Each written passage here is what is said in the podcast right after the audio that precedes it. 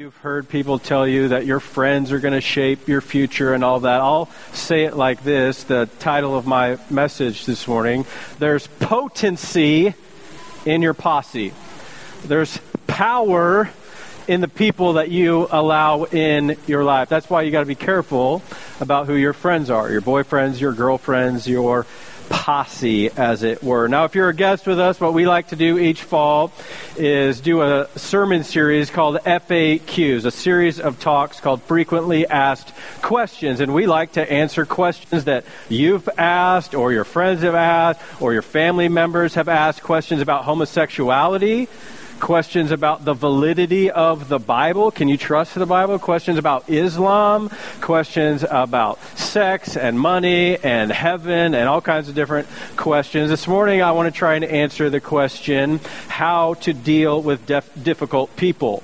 You can find all the other messages online if you want to check those out sometime for your own perusing activity. But I want you to figure out how do we deal with difficult people? You asked the question. The reason this is an important conversation and the reason I started this morning by talking about your posse is because the potency of your posse can work for good or for bad. There might have been some difficult people who have infiltrated your group of friends, and now they're taking you a direction that you didn't even realize was down. Or this is probably more realistic that you've had to include somebody into your life, somebody that you wouldn't have otherwise included. Think um, boss, think coworker, maybe think family. You didn't get to choose them in every single case, but uh, that person now is making your existence exhausting. We all have that person in life who, as soon as you wake up, you think to yourself, man, I hope I don't run into so and so. We all have that person who's always around, yet we, we wish they were never around. And so we fantasize about getting a different job or taking an extended vacation. If you're sitting next to them, don't look at them right now. That'd be awkward. Uh, but we're thinking about. So, what I, I want to do, you're hoping, what I do for you this morning when we talk about difficult people, you're hoping that I will bring to you a message that will help them change. In fact, you might have heard last week that I was talking about difficult people, so you invited them to come to church with you this morning. And now things just got really weird because they're thinking, wait, does my friend think I'm a jerk?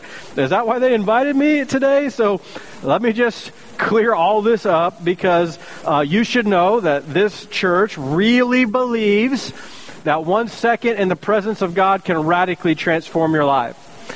And we are so committed to the message that Jesus came to this earth so that you can find freedom and joy. And since we're so dedicated to that good news of the gospel of Jesus, one of the things that we're constantly telling all of our people to do is to invite their friends. I tell them, you do what you can do, I'll do what I can do. What I can't do is know all your friends, and maybe what you can't do is articulate the gospel to them in a way that's helpful. So let's just team up. And I promise every single week we're going to talk about Jesus, and uh, my hope is that it's never weird, and this will always be a safe place for you to ask difficult questions, and we'll explore some hard topics and what God has uh, to say, and it'll be a win win for them and for you. So you're not here because you're a jerk, you're here because your friend loves you. Now, in their mind, they might still be thinking, no, it's because you're a jerk, and that's why I invited But they'll never tell you that, so you don't have to worry. And just between you and me, the joke's really going to be on them because I think God has something that He wants to say to all of us together. Amen, somebody. So if you brought a Bible, meet me in Matthew chapter 16. Matthew is the first book in your New Testament. If you got a device or something, you can cheat and just click to Matthew chapter 16. The big number 16 is what uh, you want to find. I want to talk to you about a situation that Jesus found himself in where he was dealing with a difficult person. See if there's anything that, anything that we can discover for our lives as well. Starts out by saying in verse 21 From that time on, Jesus began to explain to his disciples that he must go to Jerusalem and suffer many things at the hands of the elders, the chief priests, and the teachers of the law, and that he must be killed and on the third day be raised to life. Peter took him aside and began to rebuke him. Never, Lord, he said, this shall never happen to you. Jesus turned and said to Peter, Get behind me, Satan.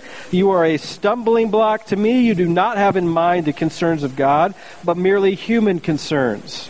Then Jesus said to his disciples, Whoever wants to be my disciple must deny themselves and take up their cross and follow me. For whoever wants to save their life will lose it, but whoever loses their life for me will find it. What good will it be for someone to gain the whole world yet forfeit their soul? Or what can anyone give in exchange for their soul? For the Son of Man is going to come in his Father's glory with his angels, and then he will reward each person according to what they have done. God, thank you for your word.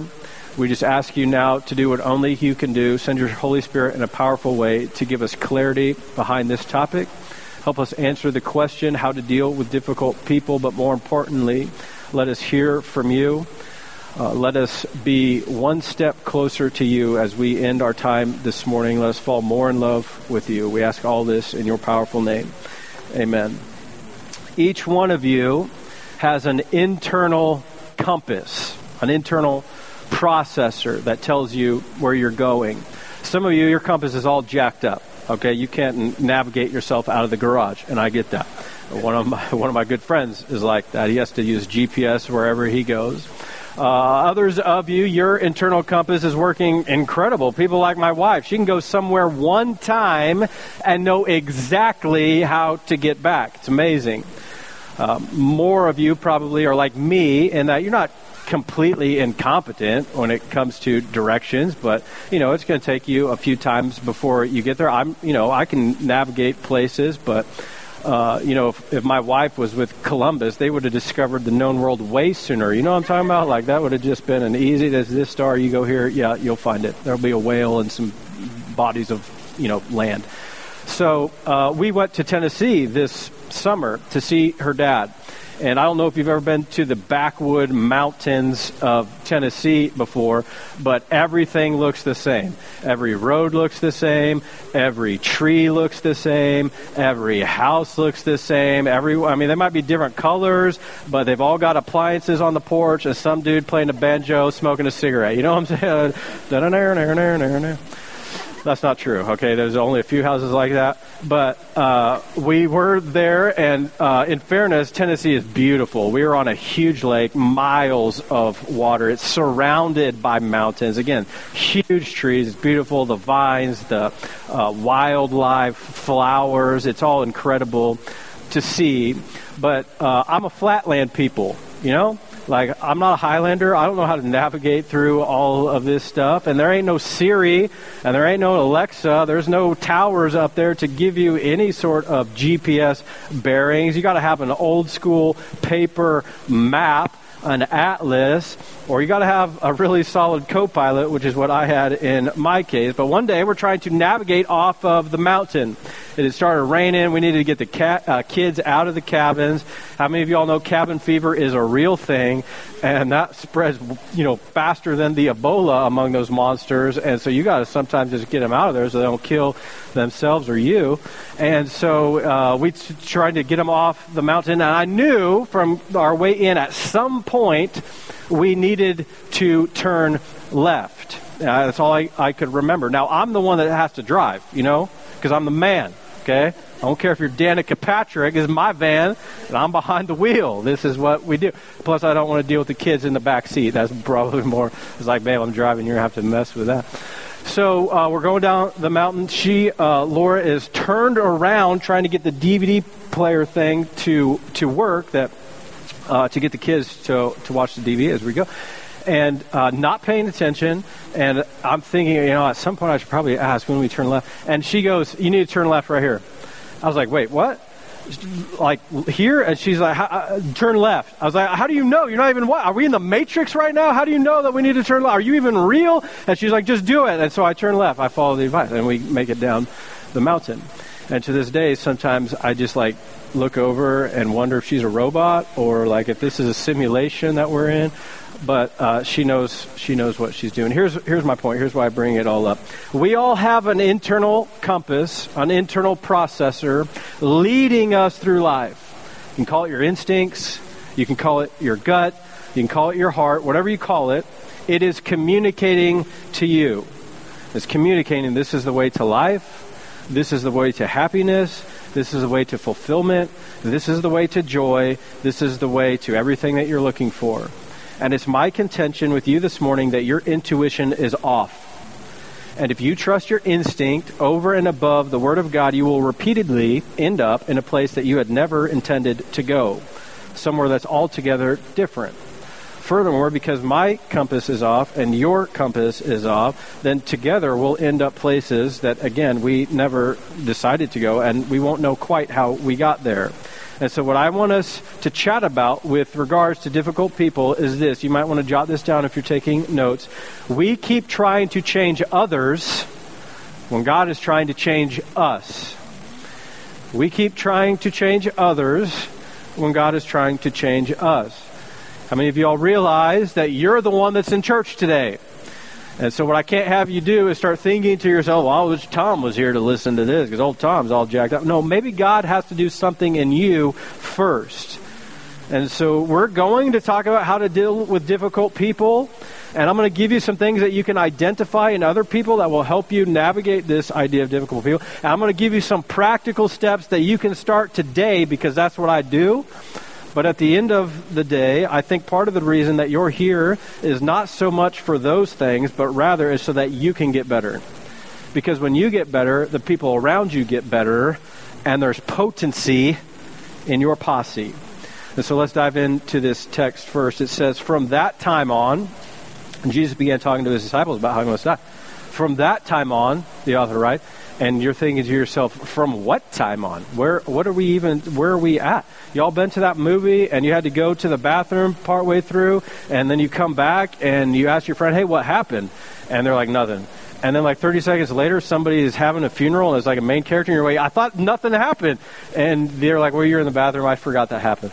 And this is where we're at in the Bible from that time on. Well, what does that even mean? What are you talking about, Matthew? From that time on, let me fill you in.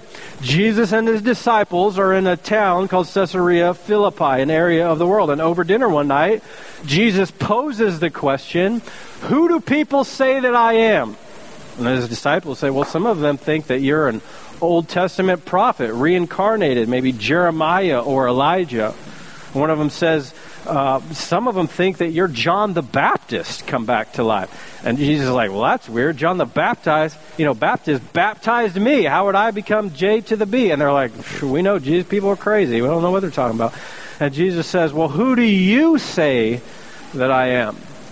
Peter immediately speaks up and says, you're the Son of God. You're the Messiah.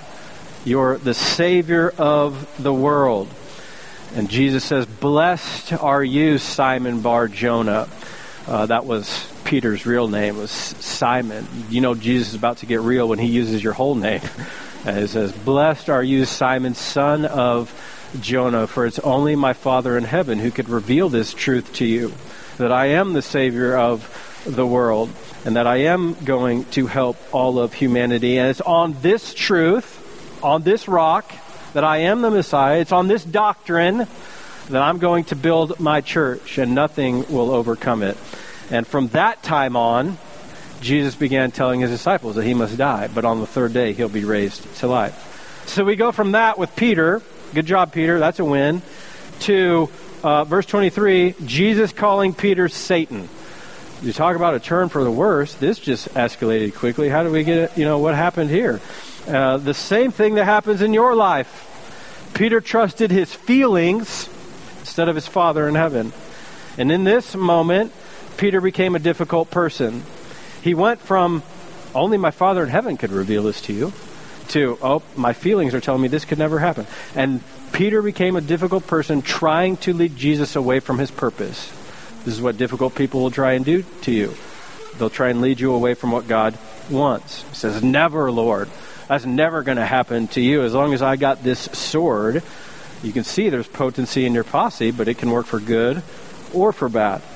And what I think we need to explore here is how can we recognize the difficult Peters in our own lives before they lead us away from our purpose. Because we keep trying to change others, but God might be trying to change us. That is to say, there might be people in your life that you need to figure out are they helping or are they hurting? So, how do we recognize difficult people? Well, we have to see here what Peter did. First of all, they're going to take you aside. You want to know if somebody's being difficult or not? They're going to try and isolate you, get you by yourself. That's what Peter does in verse 22. Takes Jesus aside. Needs you to know that your enemy, the devil, likes to get you isolated. He wants you alone.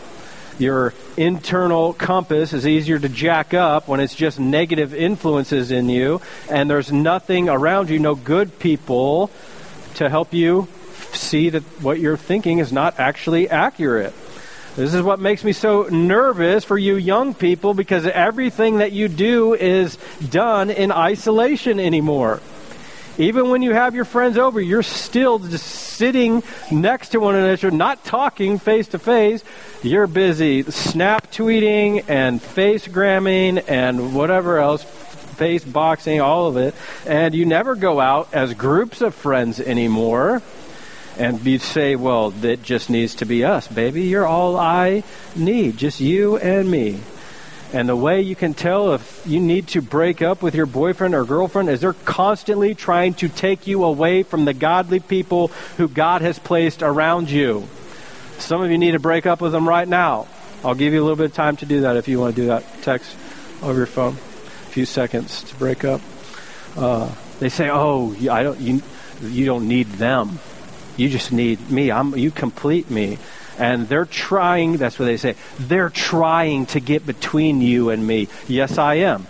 Because you're the devil, according to Jesus right here. Because when you try and isolate somebody, get behind me, Satan. So there's that. Just so I'm clear, I don't think if you're under the age of 22, you should ever go on a date by yourself. Because the point of dating isn't to have a good time. The point of is to find a spouse and figure out if this person is marriage material. And all the young people say, but we're so in love. No, you're not. Because you clearly don't even love yourself. Because if you did, you wouldn't allow somebody to take you away from the godly people, the potency of your posse. Come on, parents. You know what I'm saying? You want to get preaching. Difficult people always try and take you away from what you know.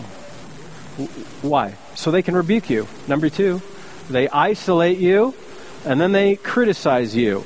They berate you. They post about you on social media behind your back. They're passive aggressive. Why do they do that? Because the mind of man, your internal compass, it only thinks of itself. We all have a consumeristic approach to life. I want what I want when I want it and it's at the expense of wisdom and reason. And the reason there's potency in your posse is because they're bringing wisdom and reason to your life. Uh, people like this think only of themselves, and they will use and abuse those around them to get whatever that is that they want. They say, well, who do you think you are? You need to do this. Why are you being like this? Where's your TPS report? I'm going to go ahead and need you to come in on your day off.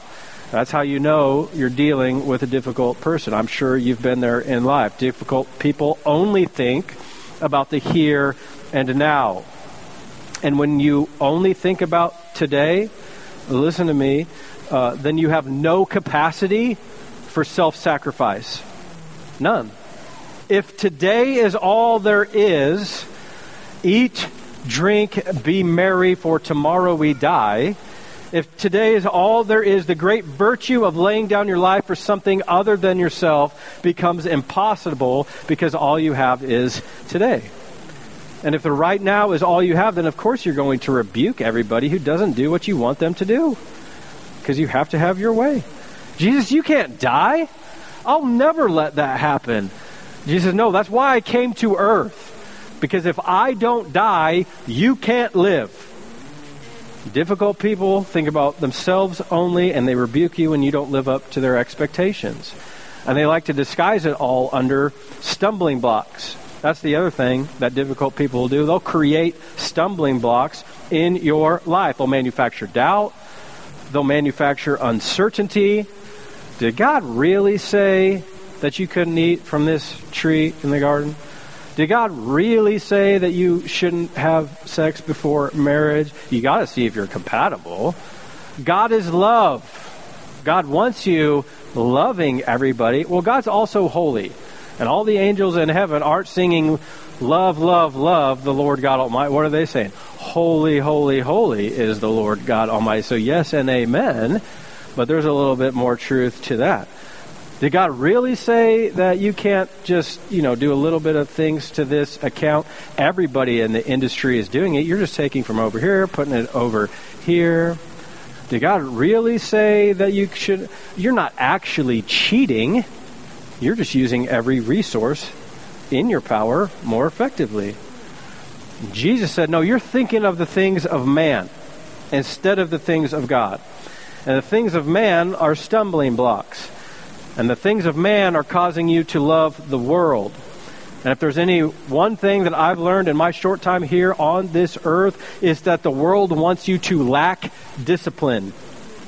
Eat whatever you want. Fine. Watch shows, binge watch. Who cares? Life is short. Do do what you got to do. Spend your money. You worked hard for it. Who are, who are they to tell you how to live your life? And so you begin to lack discipline, and you begin to lack a seriousness about preparing for tomorrow. And nowadays, people build up ridiculous amounts of serious amounts of ridiculous debt. And I don't think you can make a biblical case that all debt is bad, so don't hear me say that.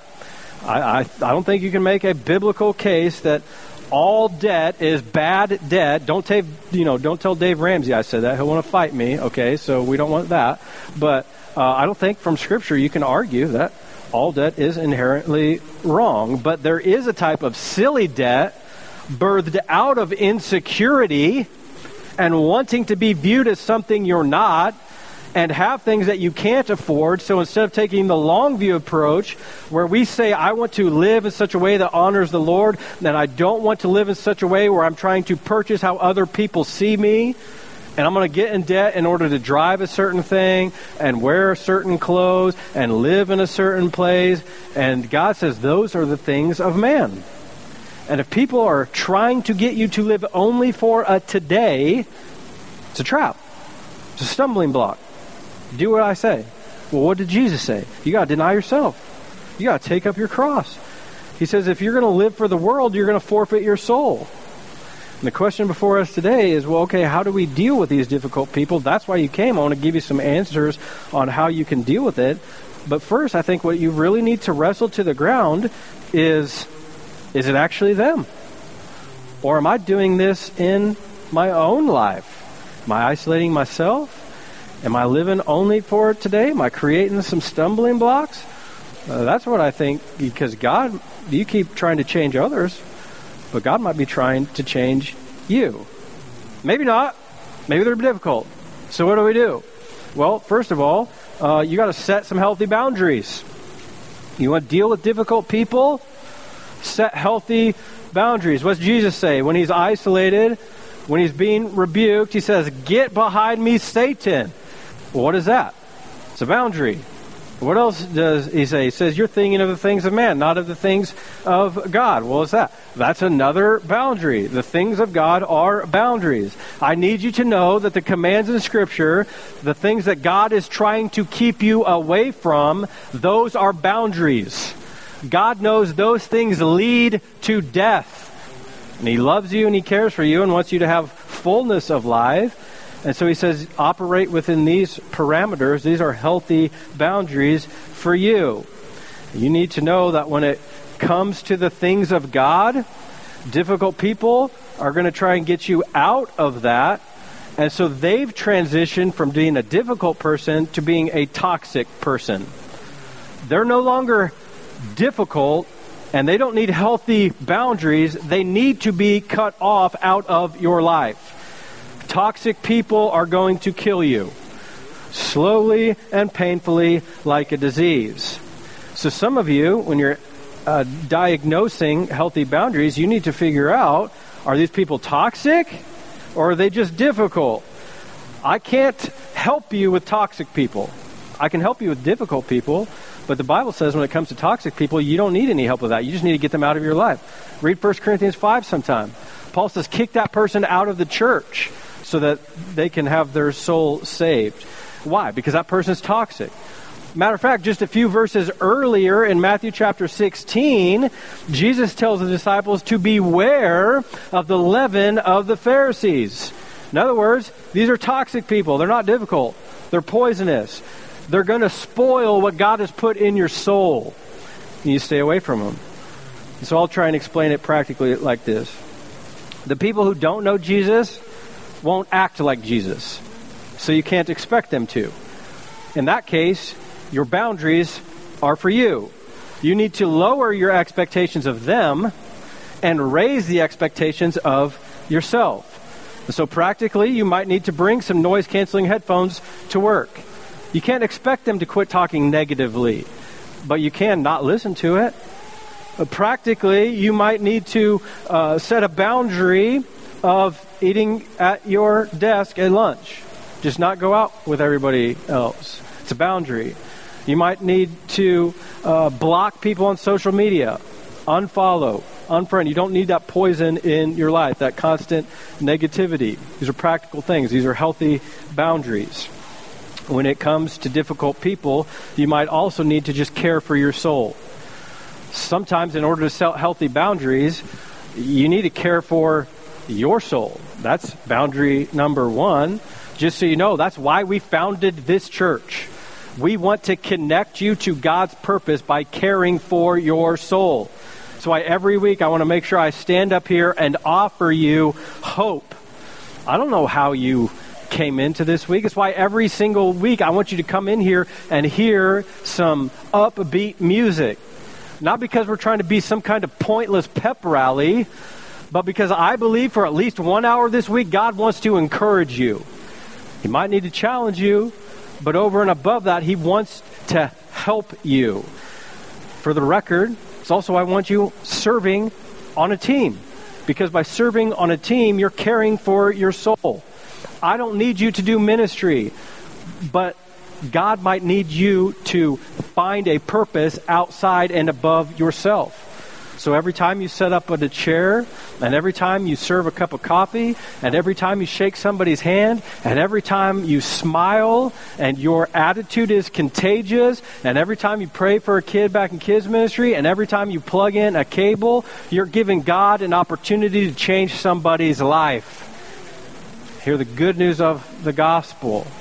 And you're living a purpose bigger than yourself. You're caring for your soul. You're not only thinking of yourself, you're thinking of the things of God. Here's the problem.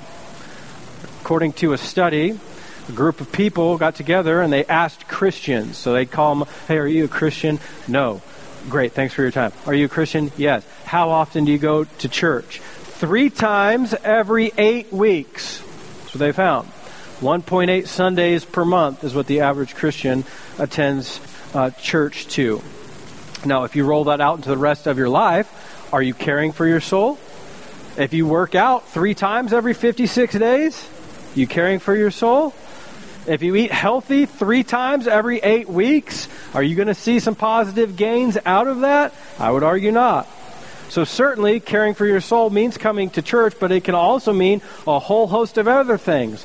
You want to get practical? How about pray for people? What's Jesus say in Matthew chapter 5? Love your enemies, pray for those who persecute you. Caring for your soul might be pre preparing your day by praying for the people that you know are going to be difficult. Just in your mind, just say, God, I forgive them before I even see them today. And you pre prepare the day. Because forgiven people forgive people. You want to do something practical? Then forgive people, the difficult people in your life. Here's something to keep in mind with difficult people. Not toxic people, remember there's a difference, but difficult people, remember, maybe it's not them that's being difficult. Maybe it's the situation that led up to that, right? Maybe they just found out some bad news. Maybe it's not their behavior maybe it's manifesting itself as their behavior, but it's all kinds of different situations. Hurting people hurt people. Maybe you should consider how they got to that place to begin with.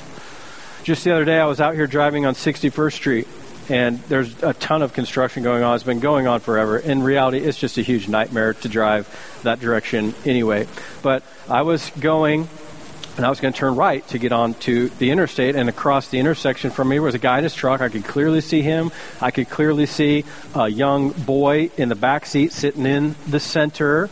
And uh, how many of y'all realize that I got the green light? I have what's called the right of way. Okay, so I get I get to turn first. But as I'm approaching the deal, I'm in a good mood. I'm happen to be listening to some good music at the time. All my omega threes are well balanced out. I've had plenty of sleep. I've got my, my got vitamin D coursing through my veins. I'm I'm in a pleasant I'm in a pleasant mood. And so I'm just taking it nice and slow. Light turns yellow. I stop and say, "You go on ahead, buddy." Okay? So he's going to turn left in front of me. He decides that he's going to give me the universal signal for your number one, uh, if you're tracking with me. And he does that through the turn, out the window, all the way up the ramp to get on the interstate. I was like, Are you kidding me right now? I let you go. What do you have to be mad about?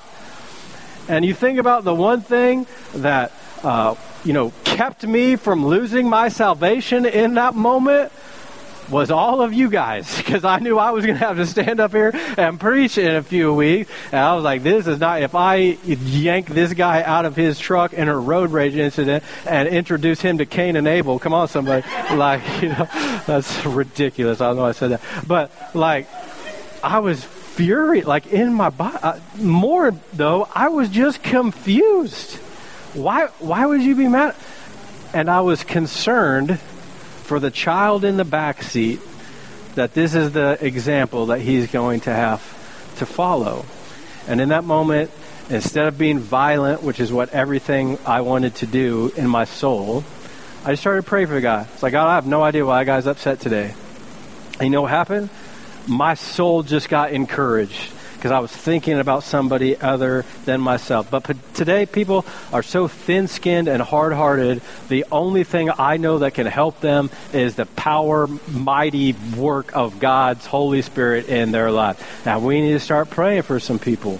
Hurting people hurt people, but you got to care for your soul as Jesus points out, part of that is self sacrifice. Take up your cross, do some things, pray for people, forgive people, set up some healthy boundaries, do whatever you can practically, trying to understand some other people. But number three, you also need to do good. Do good. What's Jesus saying in verse 27? For the Son of Man is going to come in his Father's glory with his angels, and then he will reward each person according to what they've done. This is why I feel like we've got to talk about heaven next week in a difficult conversation because there's some kind of conspiracy theory out there about it's just clouds and wings and a harp and it's eternity. And how many of y'all know that sounds like the other place? If we're just sitting there with a harp, that sounds horrible. Never listened to harp music in my life. And this is what I don't even want to learn the harp. So we need to talk about that. But there's also a little bit of a conspiracy here that Jesus is going to judge you. Well, that's not what it said. It said he's going to determine the rewards you get based on what you've done. And God the Father is going to judge if you just if you're worthy of getting into the kingdom based on whether or not you've accepted his son Jesus Christ. And so we got a lot of conversations that we got to have around heaven. So yes and amen to Jesus saving your soul. And there's nothing you can do to earn that. And praise God that all of your sins are forgiven, past, present, and future. And praise Jesus that once I've received the good, I've got to start doing some good for other people. You want to take a look at a difficult verse? How about the one Jesus' half brother wrote in James 4:17? If anyone then knows the good they ought to do and doesn't do it, it is a sin for them. For who? For them. That's why I couldn't just give you a list of good things that you need to do. Because God is going to tell you the good that you need to do, and your good might be different than my good. But if I don't do the good that God's told me to do, I'm the one that's sinning. Not you, me. So you got to discern in your own heart and have people around you that can help you decide you got to do some good. Friday night, uh, Thursday night, I get home and I'd put the kids to bed, and Laura had went to go get some groceries, and on their way back, on her way back, she gets in uh, to the garage and says, "There's a guy stranded on the interstate. You need to get a gas can. He's out of gas. Go help him." Like I ain't going anywhere. I got shorts on. It's like 15 degrees outside, and she's like, "You're a pastor. Go help him." It's like, what the? You got to do good. Have people around you that can do good and speak it out. Listen to me. You might be the miracle somebody's praying for, for God to change their life. And you're robbing them of a blessing if you know you ought to do something and you don't do it. So, a couple things I want you to consider as we wrap up our time this morning. First of all, who's writing this? Anybody know? Not trick question. What book are we in? Matthew's writing this. His real name is Levi. You know what Levi's real job was before he became a disciple? He was a tax collector.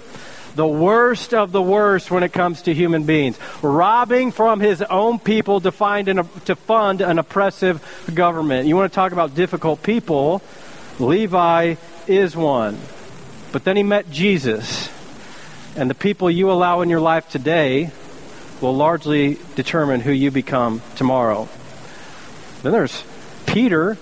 You want to talk about difficult? Cussing people out at the crucifixion, chopping off dudes' ears, always wanting to walk on water and be some kind of miracle guy. And uh, then there's other parts of the Bible, some other disciples called the sons of thunder. These dudes are difficult. They bring their mom into Jesus, and she asks them, hey, I want my sons to sit at your right hand when you become king of the world. That's embarrassing that mom's the one coming into this. And here's my point Jesus was surrounded by difficult people. And we keep trying to change them when God is trying to change us. So I hope that I gave you some things that you can think about and some things that you can try. But if you get nothing else that I say, then you have to get this. Jesus also let Judas betray him.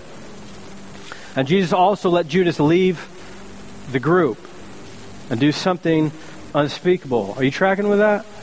Sometimes, after you've set healthy boundaries, and after you've cared for your soul, and after you've forgiven people, and after you've done some good, sometimes you just got to say, bye. Don't need this in my life. And I'm not saying you get a divorce. And I'm not saying you cut off your kids, and I'm not saying what you do. I'm saying that you need to analyze your internal compass. And you can't always trust that thing. And you need godly people in your life helping discern where God is leading you.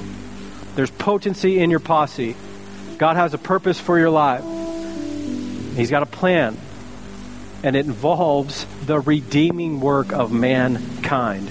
Your job isn't to change anybody. Your job is to discern the will of God for your own life and help other people encounter Him in a powerful way. Can I hear a better amen, somebody? Every head bowed, every eye closed. God, thank you for your word. Thank you for this time that we have together. I'm asking you now again just to do what only you can do.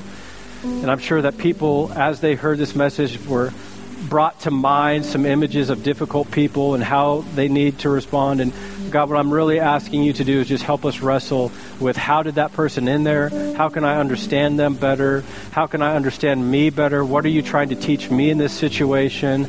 And if I need to cut them off because they're toxic, God, give us the power to do that. But if they're just difficult, God, help us live our lives in such a way that we can make a difference in their life that we can plant seeds, that we can show them your love, your mercy, your compassion, your grace. That how difficult were we before we met you? God, help us change people's lives for your glory and our joy. And God, if there's anybody here this morning who has never cared for their soul in a way where they surrender their life to you, God, speak to them right now. This is a holy moment for you. God's trying to draw you into his family.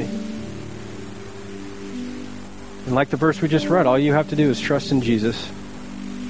That one day he's coming back. But like I said, he first had to die and rise from the dead. Because he rose from the dead, he can resurrect your dead soul. You can have life and fulfillment and happiness again. And you can just pray the simple prayer of saying, God, I believe